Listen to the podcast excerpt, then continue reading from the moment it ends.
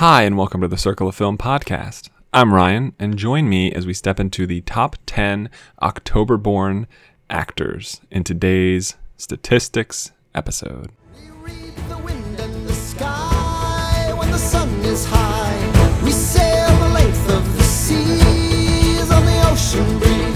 At night we name every star.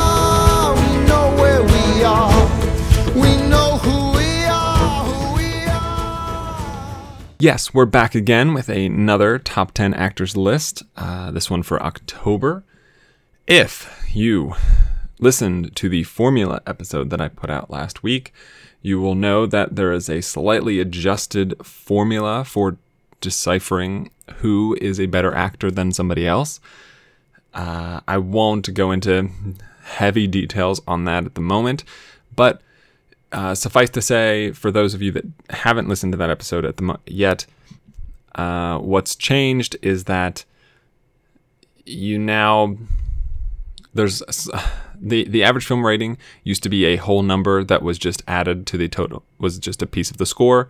Now that number is multiplied by a variable uh, which is directly related to how many movies they've been in. So, the more movies someone's been in, the higher percentage of their average film rating is used. Uh, similarly, values for each film tier have d- uh, changed, and the value for Academy Award nominations have been cut in half. So, uh, that has significantly impacted the scoring and the difference between the scorings of all these people. Uh, you know, just looking back at last month, uh, there are a lot of differences already. So if you look, if you go on the website and look at previous top 10 month, month born actor lists, they will still be there uh, in as a complete, in as complete a form as I can uh, recall them. Uh, and pull them from previous past episodes that I've recorded and will be there until they are usurped by the new format. Uh, just to kind of, once I get to that point, compare and contrast where people were and how they are now. However, that being said, this episode and October's top 10 list are the first uh, going forward official list uh, of the new formula. And so uh, it sucks because I, I was, you know, I've been really looking forward to finally getting to do the second iteration of a month's list, but ultimately that's not technically going to happen until next October now, uh, because when I get back to March, it's the, the formula is just so different that it, it's really not going to be that com- comparable. So, all that being said, uh, let us kind of first take a look at some of the people who did not make the top 10 list, uh, but came very close. And uh, let's see here. If that's where the line starts, then some of the people who didn't make the list are four time Oscar nominee George C. Scott uh, of, I suppose, Patton fame, for first and foremost. Uh, John Candy is pretty high up there right now. John Lithgow, Ben Foster, Helen Highwater. Uh, Cary Elwes uh, from The Princess Bride. Um, let's see. Charlton Heston is certainly in the mix. F. Murray Abraham, another Oscar winner.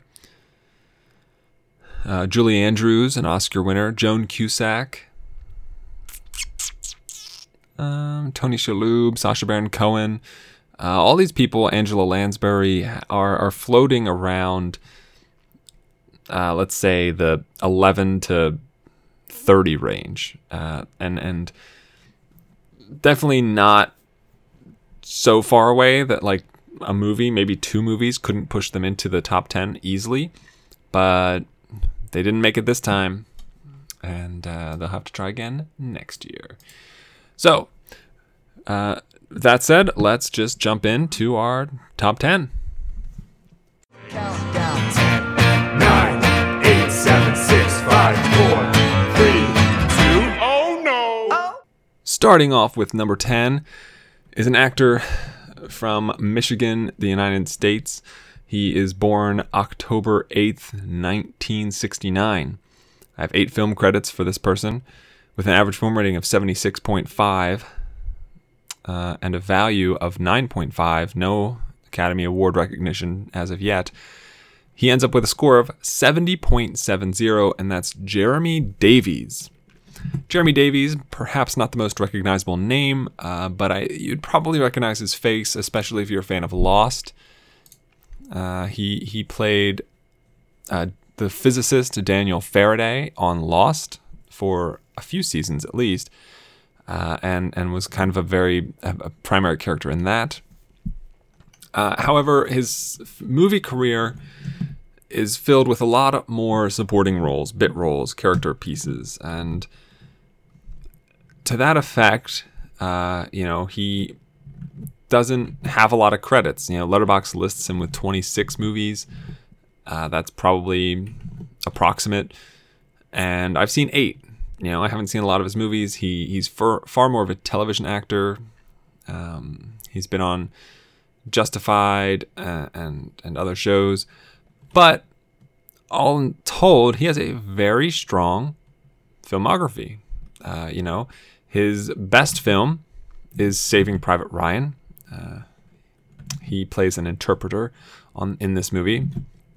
Uh, he also has uh, probably his only uh, leading role, or at least his only leading role that I've seen, which is uh, Spanking the Monkey. Uh, that is, I believe, a David O. Russell movie from 1994, um, in which Jeremy Davies uh, is is forced to kind of stay home instead of going to school and take care of his mother. Uh, also, he has the Laramie Project, which is a movie I particularly find harrowing and, and very mm, emotional and, and devastating. But, you know, based on the, the reviews on Letterboxd, there are a lot of people that uh, dissent. And then rounding out his films rated in the 90, 90s uh, is Rescue Dawn. Uh, Rescue Dawn from 2006, uh, directed by Werner Herzog. Uh, true story of survival about uh, a U.S. fighter pilot's uh, struggle to survive being shot down over Laos during the Vietnam War. Christian Bale plays the lead role, but Jeremy Davies is a small role in the movie. Uh, moving past that, his fil- only film in the 80s is Dogville. Uh, then you've got a small role in Secretary, a small role in Solaris, and a small role in It's Kind of a Funny Story. So for me, he only has one bad film, and that's It's Kind of a Funny Story, which is a movie I watched within the last month or so uh, in preparation for this list. He's still at number 10, and there are not a lot of movies on here that uh, that I haven't seen that are ones I recognize. Even uh, he's got credits in Twister, uh, which is the most popular movie on Letterboxd of his that I haven't seen. A movie from 1999 called Ravenous. Uh, he has a voice role in Justice League Dark, which came out this year. Uh, the Bryce Dallas Howard film Manderley, also starring Willem Dafoe. The Jodie Foster film Nell from 1994 and then you know you go down to the bottom of the list and it's a lot of movies i've never heard of. So all in all you know he doesn't have a big filmography and there's probably like twister i've heard is good. Uh, i know my girlfriend likes it. And a couple of these are movies i've heard at least positive reactions from but i think the filmography that he has remaining on the whole is largely negative.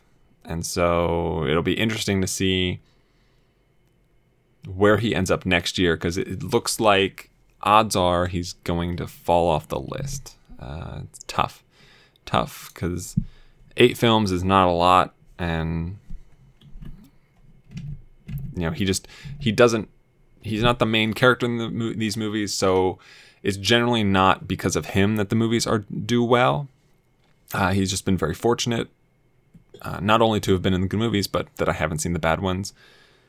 Uh, which I don't know. Maybe that takes away a little bit. You know, maybe that's a little unfair uh, to say about Jeremy Davies because I do like him. I think he's a good actor. Uh, he just he needs the, more opportunities. I think he does because I do like him. He's good. That's number 10. Jeremy Davies ranked uh, 193rd overall. 193rd. Moving up to number 9, uh, this actor uh, was born October 10th, 1912, uh, and passed away March 29th, 1982, at the age of 69. Uh, he was born in Pennsylvania, United States. I have seven film credits for him at the moment, with an average film rating of 80.43, the second highest average film rating uh, of this top 10. He has five of those seven films uh, in the 90s, one in the 50s, and one in the 25 to 49 range, for a total value of nine and a score of 71.56. No Oscar recognition. And that is Rudy Bond. Rudy Bond ranked 176th overall. His seven film credits uh, account for 58% of his filmography, according to Letterboxd, uh, in which he has 12 credits in total. That is very small. Uh, also, considering that he has passed away, so he is not going to be adding new movies to this list. It just so happens that he has been in five of, in my opinion, the best movies ever made, including The Godfather, 12 Angry Men, On the Waterfront, A Streetcar Named Desire, and The Taking of Pelham 123, the 1974 version. Uh, he is probably not that recognizable in any of these movies, as he doesn't generally play a very big role. In The Godfather, he plays the role of Carmine Cuneo, who's billed like 15th in the movie. Uh, he plays the one of the I think he plays the actual the judge in Twelve Angry Men. Small role there. Uh, and on the waterfront, he plays Moose, who I don't remember.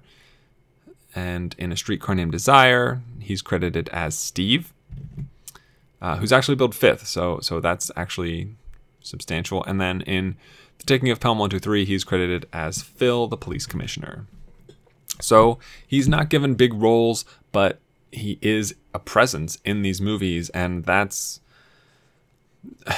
I don't know. Uh, like I, I can't exactly fault him for that. You know, I, it's kind of the same thing that Jeremy Davies' situation was in, in that he's not leading these movies, he's not carrying these movies, but he's in these movies.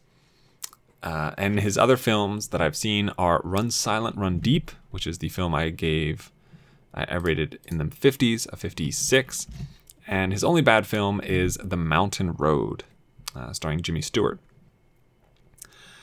Besides that, uh, there are five films of his I haven't seen.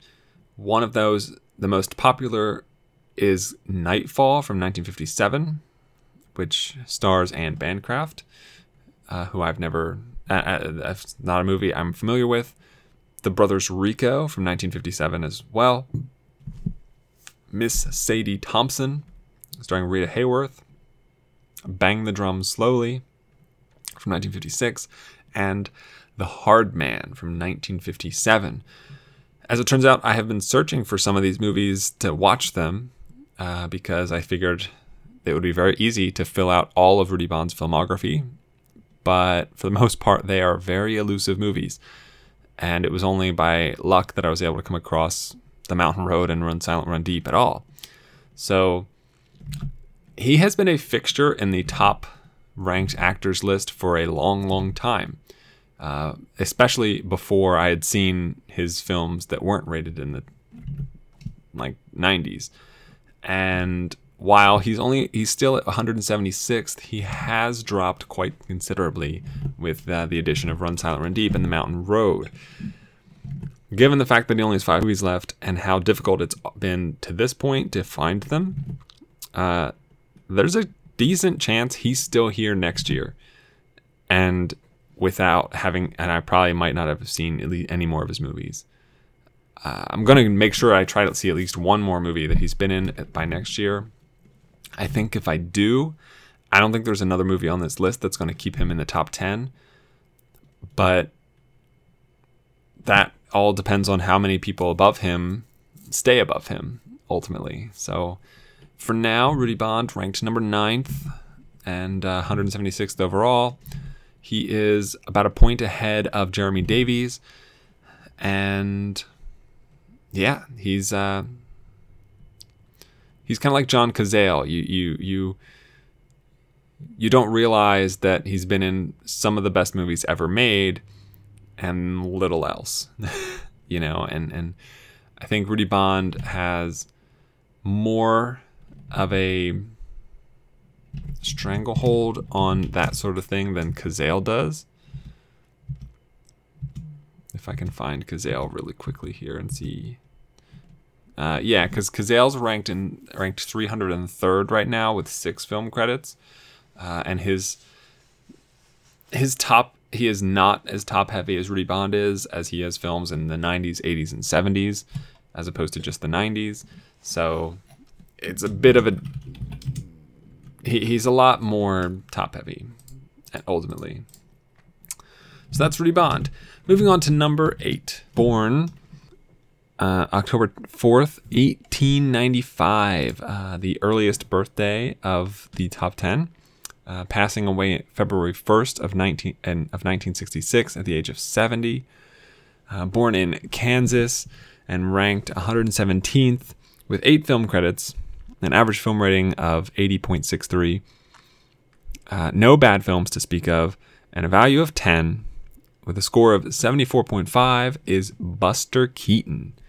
Buster Keaton, definitely a name recognizable by those interested and uh, obsessed with movies, cinephiles, movie lovers. Uh, uh you know whether or not you like him, uh, where whether or not you come down on his side in the Chaplin Keaton debate. He is far and away a very recognizable name and performer and historical figure in cinema. Uh, most notably known for his silent films and physical comedy, Buster Keaton has 140 credits on Letterboxd. I've only seen eight of them, uh, so I am woefully underrepresenting just how wide and expansive his uh, impact is and his how great his career has been. I've I've seen very few movies of his, and you know his film his average film rating eighty point six three, highest one on the list of this top ten list. Uh, you know it's two tenths of a point higher than Rudy Bond's, with one film more than his. Uh, the fact that he has no bad films definitely plays a big role in that, and uh, he has two very, very highly rated films in Sunset Boulevard, in which he plays himself. Um, let's see if I can. Uh, yeah, and then as well, uh, a movie I watched very recently, Sherlock Jr., which had me in stitches. It, it's so funny. He's absolutely hilarious in this movie, and it's shocking. It's absolutely. I, I mean, it's not shocking. It shouldn't be shocking because Buster Keaton. You know, there's no there's reason he is so well known and so famous, and his name is so recognizable, and it's because he's amazing at what he does. And uh, I thought Sherlock Jr. was fantastic, and he in it is incredibly incredibly good. Uh, the other films of his that I've seen that are specifically his and aren't just other people's films that he's in are The General, which I like and, and enjoy quite a bit, Steamboat Bill Jr., which I think is good, uh, One Week, which is a shorter film, uh, but also is is great. Uh, and then he has small parts, smaller parts in Limelight, a Charles Chaplin movie. Uh, it's a mad, mad, mad, mad world, and Around the World in 80 Days. His his spread looks like two films in the 90s, three in the 80s, one 70s, one 60s, and one 50s film. And uh, you know, if you know, we're looking looking at like some of the previous months I've done this, values used to be 30s, 40s, 50s in in terms of quantity, and you know, Buster Keaton's value of 10 is very high under the new formula. And so, you know, eight films with a value of eight, uh, 10 is very good. And presumably, it only rise. You know, 140 films. The you know, I I just don't know. You know, like I just scroll, kind of scrolled down to 8, 12, 4, 16, 20. The 24th film in terms of popularity that Buster Keaton is credited in. And it's called Film. It's from 1965. And it has an average rating on Letterboxd of 3.6. That's very high. so if if I don't know, it, it also seems like you know he's in a lot of shorter films, so it's going to be a lot easier to watch a lot more of his movies uh, than say, for example, somebody else like a uh, Jeremy Davies or Rudy Bond. Like their movies are going to probably be 90 minutes or more, whereas the highest, the most popular film of Buster Keaton's that I haven't seen is only 56 minutes, and that's seven chances. Uh, other films of note that I haven't seen high in priority are Hospitality, uh, Cameraman, The Navigator, Cops, College, The Goat, Go West.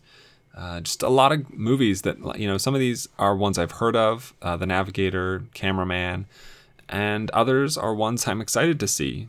Uh, all of them, pretty much, because I think Buster Keaton. I don't. Uh, jury's still out on my my personal opinion on Keaton versus Chaplin. I think they're both great, uh, but I, I'm definitely woefully in in just I haven't experienced enough of them to really stake a claim one way or the other. So Buster Keaton, number eight, 117th overall in October.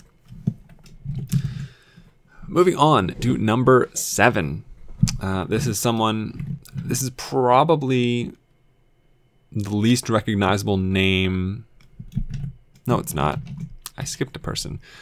This is someone who's very recognizable. Whether or not you know his name, I'm sure you've seen him in movies. He has 98 film credits on Letterboxd, uh, and is uh, I have seen 26 of them. Born October 19th, 1940, still alive. Uh, his 26 credits are an average film rating of 65.85. Now, he only has one film rated in the 90s, but he has seven films rated in both the 80s and the 70s. Uh, the, the numbers drop off after that to give him an ultimate value of 13.5. Pretty good. Um, uh, with a score of 74.64, uh, ranked 115th overall is the Irish actor Michael Gambon probably most recognizable as the second actor to play Dumbledore in the Harry Potter series after uh, Richard Harris's unfortunate passing. Gambon would go on to play Dumbledore in six of the Harry Potter movies. Uh, his other, his best film, however, in my opinion, is Fantastic Mr. Fox, in which he has a voice role.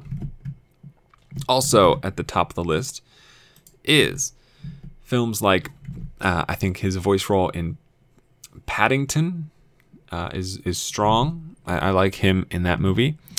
Uh, his role in The Insider is good. Uh, Sky Captain in the World of Tomorrow, I really enjoy.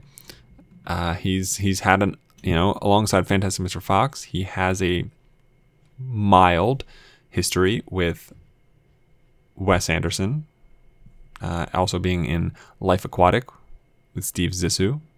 I enjoyed him in Layer Cake as well. Uh, Wings of the Dove, A Dry White Season, Sleepy Hollow, Book of Eli, Gosford Park, Open Range, Cook, Thief, Wife, Lover, and he was recently in both the King, Kingsman, The Golden Circle, and Victoria and Abdul and Viceroy's House. Uh, three movies I've seen this month, in fact. Uh, so a lot of a lot of quantity coming out of Gambon this year. Uh, there's a lot of movies of his I haven't seen, and uh, starting with Ali G Indahouse, The Omen, Quartet, Amazing Grace, Dad's Army, Sylvia, Brideshead Revisited, and Page 8 are just a few. Like I said, he has a huge filmography. It seems, though, that for the most part, these are film, you know, he doesn't have a lot of films when he was very young, it, it looks like Uh, I would be really interested to see him as more of a younger actor, something from when he was in his like 20s, 30s. Uh, I don't know if he was even necessarily an actor at that point, but I, I would I would really like that. I, I like Gambone a lot, but I think he's benefited quite a bit from being in Harry Potter, and it's it's interesting to think of kind of where he would be without Dumbledore. You know, that was probably the biggest role he ever landed, um, and it was only you know thanks to Richard Harris's misfortune that he ever got to be it. So yeah, I like Gambone. I like his his passion. I like his voice. I like his energy that he brings to his movies. Uh, even when he's more subdued, I think he still has great charisma on screen. And I uh, I like it. I like I like him. I like seeing him in movies. And I hope to see him in a lot more. So that's Michael Gambone, number seven. Number seven. Moving on to number six uh, is the first female to make this list. She's born October 10th, 1960, in Saudi Arabia. She is an American actress. However, uh, she has 12 film credits, an average film rating of 73.92. Uh, very a little top heavy in her her credits as well. She uh, has a value of 12 and a score of 75.36. Ranked 104th overall is Melora Melora Walters. Uh, you might not recognize this name, as it turns out. Uh, like I said, only 12 film credits, and if you look at Letterboxd, only eight that I've seen. Um, but some of those credits include uh, collaborations with Paul Thomas Anderson on Magnolia, Boogie Nights, and the Master Addendum Back Beyond.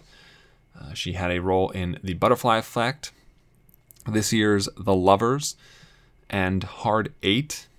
Uh, but for me, she's most recognizable um, as a doctor in the movie Short Term 12, my favorite film from 2013. Um, and uh, she had a small, small, small role in Ed Wood. Uh, that's what Letterboxd tells me. But additionally, to addition in addition to that, she has an uncredited role in Matchstick Men. She has a role in Dead Poet Society, Cold Mountain, um, and I Melt with You. I Melt with You as her only bad film, as it turns out. Uh, unfortunately, it is absolutely horrid, uh, five out of a hundred. But that's only one film, so she's she's doing really well. Like I said, 104th overall, sixth in October Born, in a list of October Born actors. She isn't you know, again, she's someone who I think in both The Lovers and Short Term 12 has proven to be very good at acting. You know, she is the other woman in The Lovers for Tracy Letts' character, and I think she gives an incredible performance. Uh, I, I wish, you know, I wish she got more recognition. I wish she got more respect in the industry. I think she could be fantastic. I would love to see her lead in a lead role at some point. Uh, you know, she's already. Oh, wait, hold on a second. This tells me that she was born in 1968, though, as opposed to 1960, which is what Wikipedia says. That's interesting. Well, I'm going to stick with what Wikipedia says you know, so I mean, she's 50, she'll be 57 in about a week. And I think it's long overdue that she, you know, can get to lead her own movie. She's, she's great. Uh, she's great. It's undeniable fact. Undeniable fact. She is great. Um, yeah, watch The Lovers. I think that that is the best example of her skills and abilities in my opinion. I think her the rest of her the movies that she's in, her roles are a little too small to really get the full grasp of how good she can be, but The Lovers is a great example. of that. So watch The Lovers, learn the name Melora Walters. Hopefully she can. Hopefully somebody gives her a chance. Somebody. So that's number six, Melora Walters, uh, 104th overall. Well, we've made it through the bottom five, none of them nominated for an Oscar. However, the top five all have been. Um, a lot of them, some of them even uh, within the last few years. Uh, and we start with number five, uh, born October 28th, 1974, in Puerto Rico, with 17 film credits, uh, an average film rating of 68.82. A very top heavy actor who has been nominated three times for an Oscar, uh, a film credit list, uh, or a film value of 12.5, and a score of 75.58, ranked 97th overall, Joaquin Phoenix. Joaquin Phoenix uh, is a strange, strange man. Uh, he he has been in some seminal films Signs, Gladiator, Her, Walk the Line, Hotel Rwanda. You know, these are movies that generally are in the conversation about movies. You know, like Her was a very popular sci fi film in 2013. Gladiator won Best Picture, um, and he was nominated for his performance in it. He was also nominated for his performance in Walk the Line, as well as The Master. Uh, and then Shyamalan, his you know his work with Shyamalan yielded great results in Signs, not so great results in The Village, but you know still someone that stuck out uh, in that way. Uh, he's also been in The Immigrant, uh, Brother Bear, To Die For, uh, Parenthood, Quills uh, Ladder 49, and then obviously the Master Addendum Back Beyond. So, uh, to his credit, you know, Joaquin Phoenix is um, he's a really good actor, guys. Like he's, I really like him. I think, you know, his his sort of, you know, his hair lip stands out. I'm not sure there are that many people acting that have that, but I always enjoy him in movies. I think his performance in Her was fantastic, and Gladiator, fantastic. I like him in pretty much everything I've seen him in, and then on top of that, his documentary "I'm Still, I'm Still Here," in which he pretends to turn and become a, a rapper, is oddly phenomenal. Oddly phenomenal. You know, he is he is he plays that sort of tepid, nebbish character really well. You know, I think his characters in Her and Gladiator are very weak willed at a, a, lot of points. But then you look at something like, um, you know, something like in, in Walk the Line, he shows a lot more range.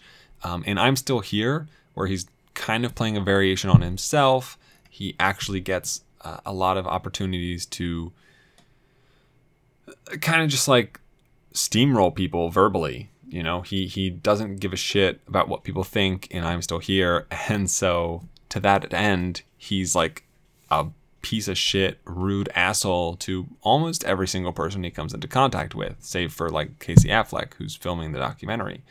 So I like seeing him like that. I think his best work for me personally was in Her, uh, which he wasn't recognized for, but I'm I'm I don't know. I mean, he he was recognized the year before for the Master, so that's how the Academy works.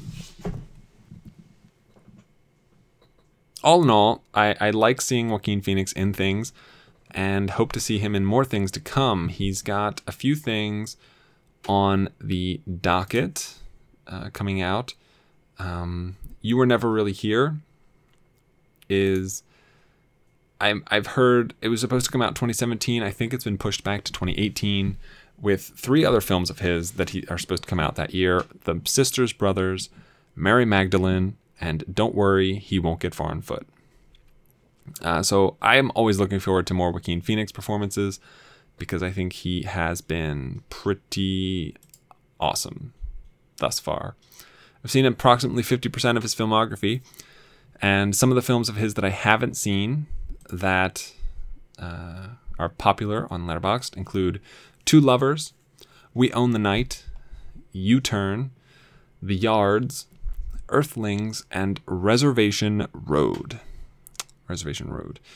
So, hoping to hoping to kind of flesh out his filmography a little bit more by next year and uh, see if he can uh, move up. Actually, I would not be surprised. That's Joaquin Phoenix, number fifth overall, or number 97th overall, number five in October. Next up, the only Oscar winner in this top 10 list, uh, born October 1st, 1989, in California with 21 film credits, an average film rating of 67.1, uh, one win, and one nomination at the Oscars, a value of 14, and a score of 76.76, uh, ranked 78th overall is Brie Larson, one of my favorite actors working right now, uh, particularly as far as uh, young people go. And she is fantastic. Uh, definitely broke out for me with Short Term 12, but you know I know her from Community. Uh, I loved her in Scott Pilgrim versus the World, 21 Jump Street, Trainwreck, Don Jon, Spectacular Now. I thought she was fantastic in Free Fire as well. Uh, Greenberg. She's great in Glass Castle, Rampart. Uh, you know, there's really nothing she isn't good in, as far as I'm concerned. So I'm always looking for more movies of hers. Anything that comes out that she's in, I will go see. And uh, to that fact, I've seen 20 of the 32 films that she's credited with on Letterboxd, uh, as well as another one that isn't on Letterboxd. And primarily the movies of hers that I haven't seen are ones from before she broke out with uh, Short Term 12. In addition, of the people on this list, she is the only. Uh, sorry, she is the only one who uh, has a film rated zero in their filmography, according to my list. Let me double check that. Yeah. And that is Farce of the Penguins, one of the most abhorrent films ever made. And I'm uh, really sad that she's in it because she would easily be ranked third, if not second, without it. So, pretty big shame. Uh, but I can't really do anything about it now. So, Brie Larson, you know, Glass Castle came out to tepid and mixed reviews. I think she's great in it. However, the movie itself is fine uh, at best and meh to a lot of people. Um, she is going to be in films like Unicorn Store, which is supposed to come out this year. Basmati Blues, also supposed to come out this year. Brooklyn Bridge for next year. And then she is the new Captain Marvel. She is Captain Marvel, uh, slated for a 2019 release. And she's also supposed to appear in Avengers Infinity War Part 2, which should have a different title by then, also 2019. So, given Marvel's track record, uh, that should be two movies coming up that will improve her score. As far as the other ones, uh, those remain to be seen. Some of her most popular films, however, that I haven't seen, according to Letterboxd, that are out and about, uh, a movie from nine, from 2004 called Sleepover, 2006's Hoot, uh, 2007's Remember the Daze, D A Z E, and 2011's The Trouble with Bliss. Uh, Hoot, I think, is a book I read when I was younger, but the rest of them I have not heard of. So I think, unfortunately, that the majority of the films of hers I haven't seen are just going to drag her rating down, which sucks, but I can't do anything about that. Except not watch them. But I'm gonna watch them because I love Brie Larson and I think she's great. So Brie Larson is number four in October, number 78 overall. Moving on to number three, we have uh, born October 8th, 1949, uh, 20 years before Jeremy Davies. Exactly. Uh, in New York, with 33 film credits, an average film rating of 64.15, um, and one Oscar nomination, and a value of 16.5, the second highest value of the month's top 10, a score of 77.49, ranked 71st overall, is Sigourney Weaver. Yes, Sigourney Weaver, who is um, it, arguably the most recognizable name uh, on this list. Uh, if the Cinerealist podcast has anything to show for it, and that'll make sense when I tell you who number two is, or if it won't if you don't listen to their show, but I'll explain it then.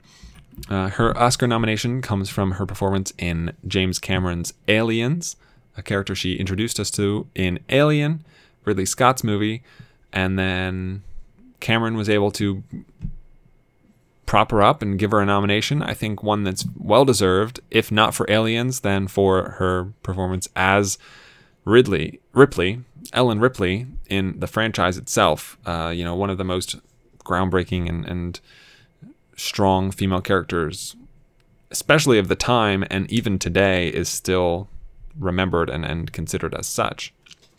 She became kind of this sci fi icon with roles in The Cabin in the Woods, WALL-E, Avatar, Ghostbusters, Galaxy Quest, uh, Paul, and uh, even the new Ghostbusters. She was in Ghostbusters sequel.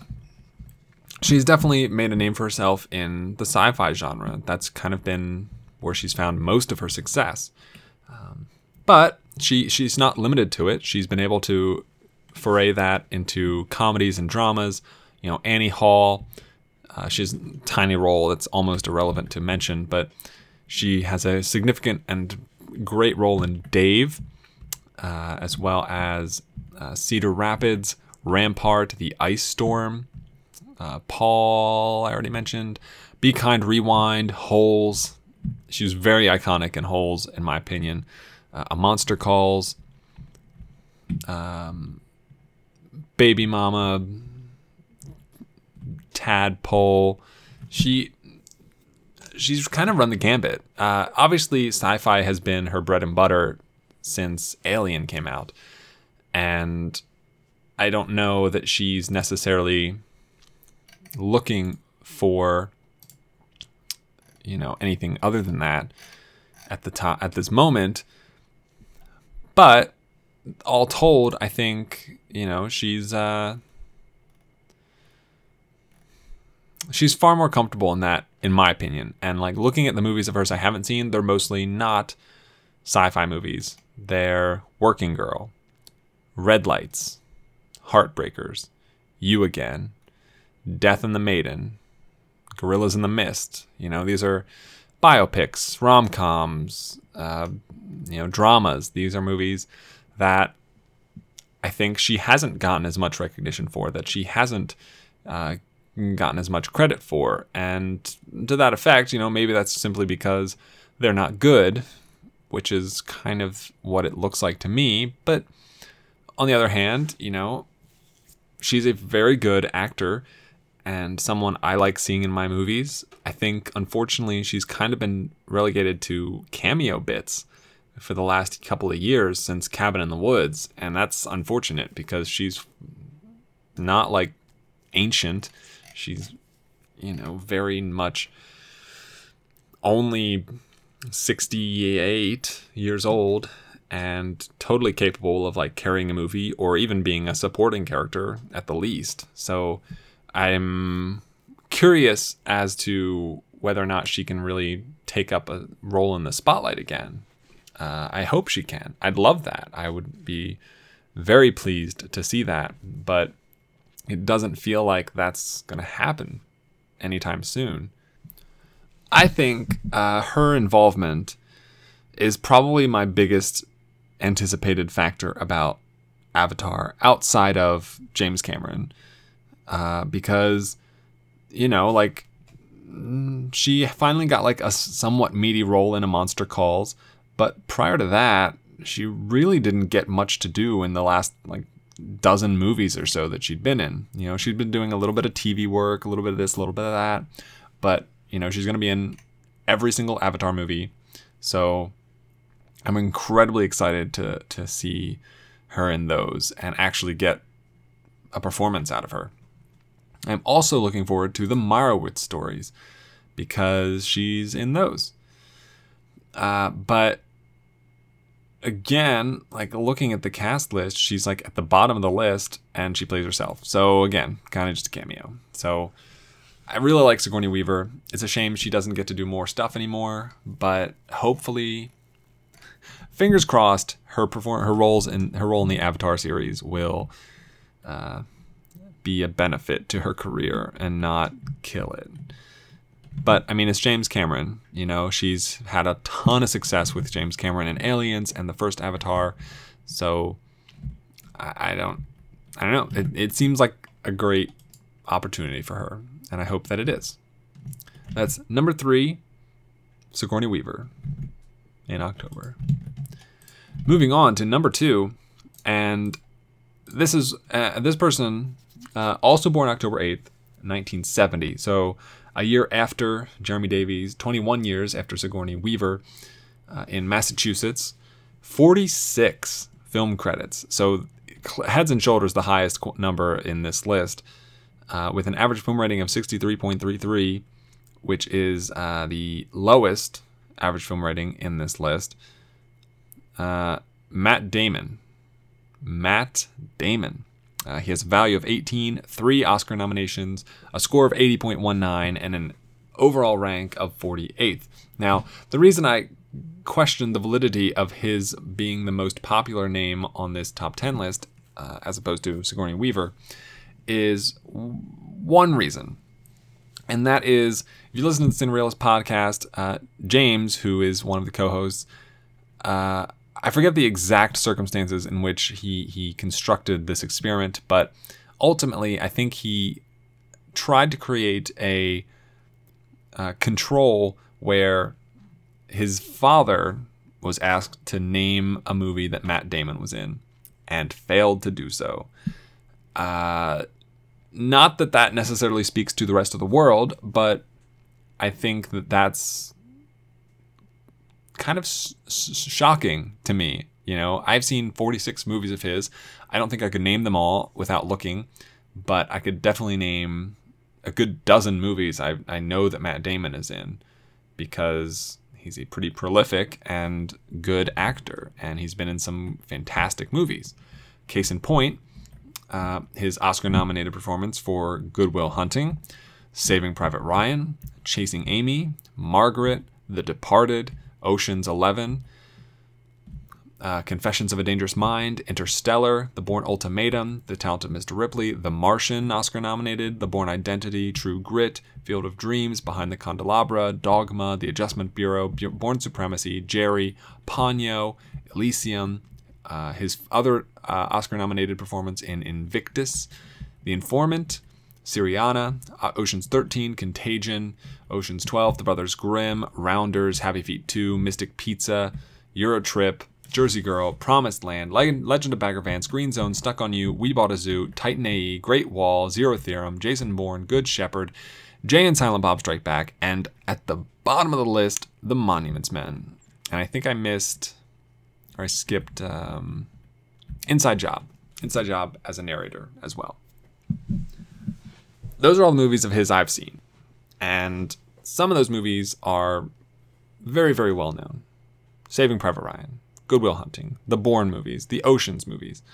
You know, he is not just a run of the mill guy. The Departed, True Grit, Interstellar, The Martian. You know, these are incredibly, you know, recognizable films. Films that defined cinematic periods of time, films that defined Oscar years, film that defined actors and, and people. And, you know, Damon, I don't know. I, I don't think I could ever put him maybe maybe ever I could, but I don't think right now I could possibly put him in a category of say like the greatest actors of all time. Like I just don't think he's quite cut out for that list. But all in all, like he is a very good actor. Uh, he does not really ever phone it in. Um, potential exception is Jason Bourne, which is one of her more one of his more recent films. I thought that was poor. Uh, maybe The Great Wall, I think, is also not very good and uh, super unmemorable. But for the most part, like you look at his performance in like The Martian, or The Departed, or Saving Private Ryan, Good Will Hunting, um, you know, Contagion. Like he is doing a lot, and he doesn't always get a lot to work with. So I I think that it's it's very impressive firstly that he has been able to sustain this level of quality uh, for his whole career since he kind of broke onto the scene back in 19, 20 years ago with Good Will Hunting. Uh, at the time, he was 27 when he probably, I mean, he was probably younger than that when they made the movie, but he was 27 when the movie came out, give or take. And he's parlayed that into one of the best careers going. You know, he's maybe not in a Marvel movie, but he is, you know, one of the most more bankable actors out there. And case in point, he is already, uh, you know, in trailers for movies coming out later this year, like Suburbicon uh, and Downsizing, which are both possible awards contenders for this year's Oscars. Um, he's also going to have a small cameo role, presumably in Ocean's 8, the female Ocean's movie. So, you know, he's he's definitely someone who, you know, directors and screenwriters and studios and producers they trust him because he is a recognizable person and face. He has a storied history with Jimmy Kimmel. He is simply, you know, it, it seems crazy to think that he's not one of the most recognizable actors, if not the if not the world in this country, and yet somehow he actually isn't. Uh, you know, I would personally say I would rather see Sigourney Weaver in a movie than I would rather than I you know want to see Matt Damon. I think Sigourney Weaver's a better actor overall, but I can't deny that Matt Damon just has a better filmography. It's bigger and it's you know far far denser than anyone else's. He has the highest value of anyone in the top 10. Uh, and uh, his spot in the top 50 actors of all time on my list is warranted. Uh, so, Matt Damon, I'm excited for both Downsizing and uh, Suburbicon. I think I think Suburbicon's going to be better, but I like the premise of downsizing more. Uh, so that's going to be a tough one. That's going to be tough to see, you know, because both of those are getting pretty solid buzz around them, as far as I'm aware. So I'm, I'm looking forward to those. Looking forward to those. Matt Damon, number two in October, number 48 overall. And finally, let us move into our number one actor for October. Born October 20th, 1958. Uh, this person has 17 film credits, an average film rating of 73.12, which is fairly high uh, given that quantity. Uh, just two movies rated under 50, two Oscar nominations, and a value of 14.5, so the third highest value uh, of this top 10 list for a total score of 80.892, 80.92, uh, not even a point higher than Matt Damon. Uh, ranked 43rd overall, so fairly low, actually. Uh, you know, there are 42 people that are better than every single person born in October. So, kind of a weak month uh, when you look at it, but that is Viggo Mortensen. Now, Viggo Mortensen is kind of boosted in his uh, ratings by the Lord of the Rings movies, as you would expect. And while that's uh, far and away nowhere near the kind of boost that someone like Gam- Michael Gambon gets from being in Harry Potter, Lord of the Rings has been wonderful for to uh, good old Viggo, and you know he he got a lot of a lot of press from his performance as Aragorn. I think he's great in those movies, and I think that he is looking like I don't know, just like looking at this top ten of just the men on this list. I'm pretty sure Viggo Mortensen is my most is my favorite of these actors. Now that's only counting looking into the top ten, but I just looking like he, his role in Captain Fantastic, Oscar nominated, one of his two, is stunning. It's stunning work. I, I loved him in that movie. I think he's great in it, and I think the movie itself is great. Uh, his other nomination came from his role in Eastern Promises. Uh, he kind of has, you know, he's he's been in a lot of these movies where he's given a lot of re- responsibility. He's, you know, he's the lead in a lot of these movies, and his his his role is very much one of he's a very like kind of broken complicated character in most of these roles you know captain fantastic his wife has died you know history of violence and eastern promises he there's a lot of baggage that comes along with these characters. In lord of the rings you know aragorn is far from just the rightful king of men. He is a lot like it goes it runs a lot deeper than that. He's got past horrors past traumas you know lack of certainty in a lot of situations about taking that crown. Um, and, um, you know, I think he plays those roles incredibly well. Uh, and and I'm, I'm really, I really enjoy watching him in these movies. For me, however, the most recognizable and role of his, and the one that I always think of when I think of uh, Viggo Mortensen, is Hidalgo. Now, Hidalgo is not one of his best movies. Um, you know, in fact, I, I, rate it. It's his ninth best movie, as far as I'm concerned, uh, which makes it two, four, six, eight, nine. Um, it's it puts it in the 70s for me, which is I think higher than a lot of people have it. It's just there's a big nostalgia factor for me in this movie.